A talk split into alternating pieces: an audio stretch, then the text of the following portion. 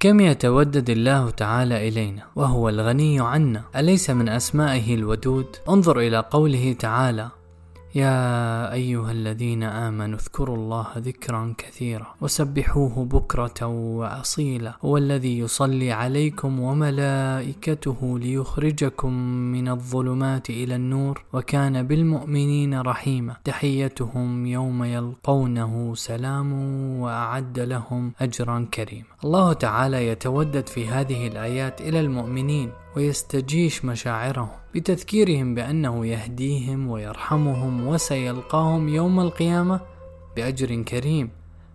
يعبر عن محبته لهم وكأنه يقول لهم ما دمت أفعل ذلك كله لكم ألا أستحق منكم أن تحبوني فتذكروني كثيرا كما يذكر المحب محبوبه لا ينبغي أن تكون علاقتنا بالله تعالى محصورة في انتظار النعيم الدنيوي. بل ولا الآخروي فحسب. لابد أن يكون رضا الله مطلبا في ذاته. لابد أن نحب الله ونحرص على أن يحبنا هو أيضا سبحانه وتعالى. وأن لا نطيق الحياة دون هذه المحبة. ألا ترى أن الله تعالى ختم كثيرا من آيات الأوامر ببيان أنه يحب من يفعل كذا وكذا ولا يحب من يفعل كذا وكذا. ماذا نستفيد من هذه الخواتيم؟ إن كنا أوفياء لله تعالى وصادقين في محبته فإن هذه الخاتمة الخاتمة والله يحب كذا. ينبغي أن تكون كافية في تشجيعنا على تنفيذ الأمر لنحصل على هذه الجائزة العظيمة. محبة الله لنا كم تكررت هذه الخواتيم في القرآن الكريم. إن الله يحب المحسنين والله يحب الصابرين. إن الله يحب المتقين. إن الله يحب التوابين ويحب المتطهرين. قل إن كنتم تحبون الله فاتبعوني يحببكم الله. إن الله يحب المتقين. المتوكلين. ألم تقف عند هذه الخواتيم من قبل؟ ألم تشعر بالسعادة الغامرة؟ إن كنت من أصناف الناس الذين يحبهم الله تعالى ألا تعني لك هذه المحبة الشيء الكثير؟ ألا تستحق محبة الله؟ أن تكون أسمى الأمنيات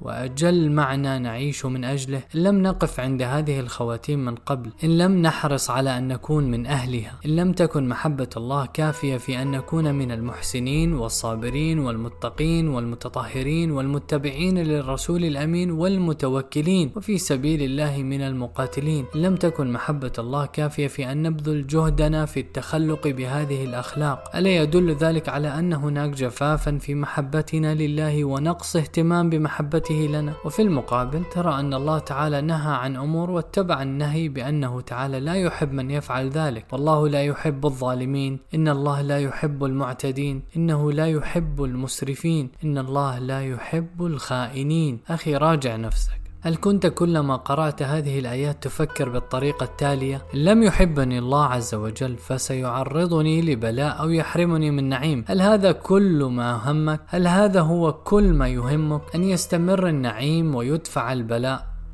ألم تشعر بوخز وألم ألا يحبك الله تعالى؟ أليس هذا شيئا مرعبا وعقوبة كافية في ذاتها ألا يحبنا الله؟ ألا تكفي هذه العقوبة في أن تحرص كل الحرص على البعد عن الظلم والعدوان والإسراف والخيانة لأن الله تعالى لا يحب من اتصف بهذه الصفات أن تفتش في أقوالك وأفعالك وتحاسب نفسك حسابا دقيقا خشية أن تفقد محبة الله لك وأنت لا تشعر. اسأل نفسك هذه الأسئلة لتعرف إن كنت أقرب إلى شخصية رامي جاف. أم غسان الذي لم يطق أن يرى العبوس في وجه أبيه ولم يتصور العيش وهو يحس بنقص محبة أبيه له لوفاء ونبل في نفسه. ألا ترى كيف أن الطفل الصغير يستمد ثقته بنفسه من محبة والديه له؟ ألا يشعر بالاستقرار والطمأنينة إلا إذا عبر والداه عن محبتهما له؟ إذ قال له أبوه لا أحبك فإن هذا سيهدد استقراره. ويدمر ثقته بنفسه ويعطيه نظرة سوداوية للحياة. ألسنا نحن الخلق عيال الله تعالى ما لنا معيل ولا ملجأ إلا هو سبحانه وتعالى. إذ قال الله لك لا أحبك ألا يخيفك ذلك ألا يجعلك ترتعد ألا تسود الحياة في وجهك ألا يهدد ذلك استقرارك وطمأنينتك. هل ينبغي لك أن تحاسب نفسك على كل قول أو فعل يمكن أن يجعلك من هؤلاء الذين ذكر الله تعالى في كتابه أنه لا يحبهم؟ عندما يتشرب قلبك هذا المعنى فستجد وقعا عظيما وإحساسا جديدا بكثير من الآيات والأحاديث مثل قوله تعالى: يبشرهم ربهم برحمة منه ورضوان وجنات لهم فيها نعيم مقيم. تأمل هذه الآية كلمة كلمة لترى كيف تنبع منها محبة الله، وفي المقابل الآيات والأحاديث التي تذكر أصنافا من الناس لا يكلمهم الله ولا ينظر إليهم، فكفى بها عقوبة، لا يكلمك حبيبك ولا ينظر إليك إن كنت صاحب قلب حي. تأمل معي كذلك الحديث الذي رواه البخاري أن الله يقول لأهل الجنة يا أهل الجنة فيقولون لبيك وسعديك والخير في يديك. فيقول هل رضيتم؟ فيقولون وما لنا لا نرضى يا رب. وقد أعطيتنا ما لم تعط أحدا من خلقك. فيقول ألا أعطيكم أفضل من ذلك؟ فيقولون يا رب وأي شيء أفضل من ذلك؟ فيقول أحل عليكم رضواني فلا أسخط عليكم بعده أبدا. يصعب على جاف الشعور أن يفهم لماذا هذه أعظم النعم. فما دام أهل الجنة في ظل ممدود وفاكهة كثيرة وحور عين فماذا يضيف إليهم رضوان الله في نظره؟ أما صادق المحبة فيعلم أن رضا المحبوب أسمى الأمنيات ومنتهى الطموحات. يقول تعالى وعد الله المؤمنين والمؤمنات جنات تجري من تحتها الأنهار خالدين فيها ومساكن طيبة في جنات عدن ورضوان من الله أكبر. ذلك هو الفوز العظيم. نعم رضوان الله أكبر من النعم الأخرى كلها.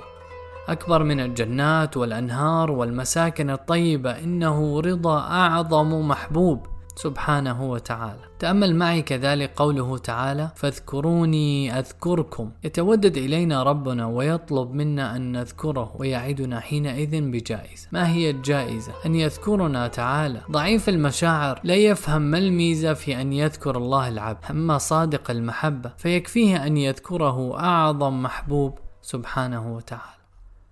تأمل معي أيضا الحديث الذي يصور فرحة الله تعالى بتوبة عبده. لله أفرح بتوبة عبده من أحدكم يجد ضالته بالفلاح.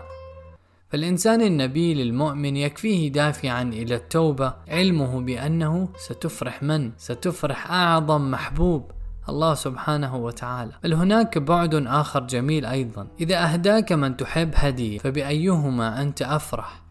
بالهدية ذاتها أم بدلالتها على محبة من أهداها لك؟ فلتفرح أكثر بأن من أهداها إليك يعبر بذلك عن حبه؟ إذا ففرحة أهل الجنة مضاعفة فهم ليسوا فرحين بما آتاهم الله من فضله فحسب بل وبدلالة هذه الإنعام على حب الله لهم ورضاه عنهم كذلك. فلا تنسى استشعار هذا المعنى كلما قرأت آيات وأحاديث الإنعام الإلهي. يبشرهم ربهم أعد الله لهم وعد الله الذين آمنوا آتاهم الله. رضا الله الذي يدل عليه هذا النعيم أهم من النعيم نفسه. طبعا لا يعني ما تقدم أن المؤمن يطيع الله تعالى ويعبده محبة فحسب دون انتظار ثواب أو خوف عقاب. فهذا شطط ترده نصوص القرآن والسنة كقوله تعالى يدعون ربهم خوفا وطمعا وقوله أيضا ويرجون رحمته ويخافون عذابه. إنما المقصود التنبيه على معنى كثيرا ما يغيب عن الأذهان. ينبغي أن يحتفي بالخوف والرجاء ألا وهو طاعة الله حبا له تعالى والحرص على حبه أيضا ورضاه هل اقتنعت الآن أن الله تعالى يتودد إلينا؟ هل استوقفتك هذه الآيات من قبل؟ هل كنت حريصا على أن تبادل الله الود ودا؟ أم أنك التهيت بالنعم عن المنعم؟ إذا كنت التهيت فلا تعجب عندما يبتليك الله تعالى ليذكرك أن تبادله الود ودا. حتى لو كان الابتلاء شديدا فلن يكون أشد من جفاف الروح وقحط القلب بخلوه من تذوق تودد الله لنا ومبادلة هذا الود ودا. فإذا دفعك البلاء إلى هذا التذوق فقد ربحت كل شيء ولم تخسر شيئا مهما كانت خسارتك كبيرة في الظهر.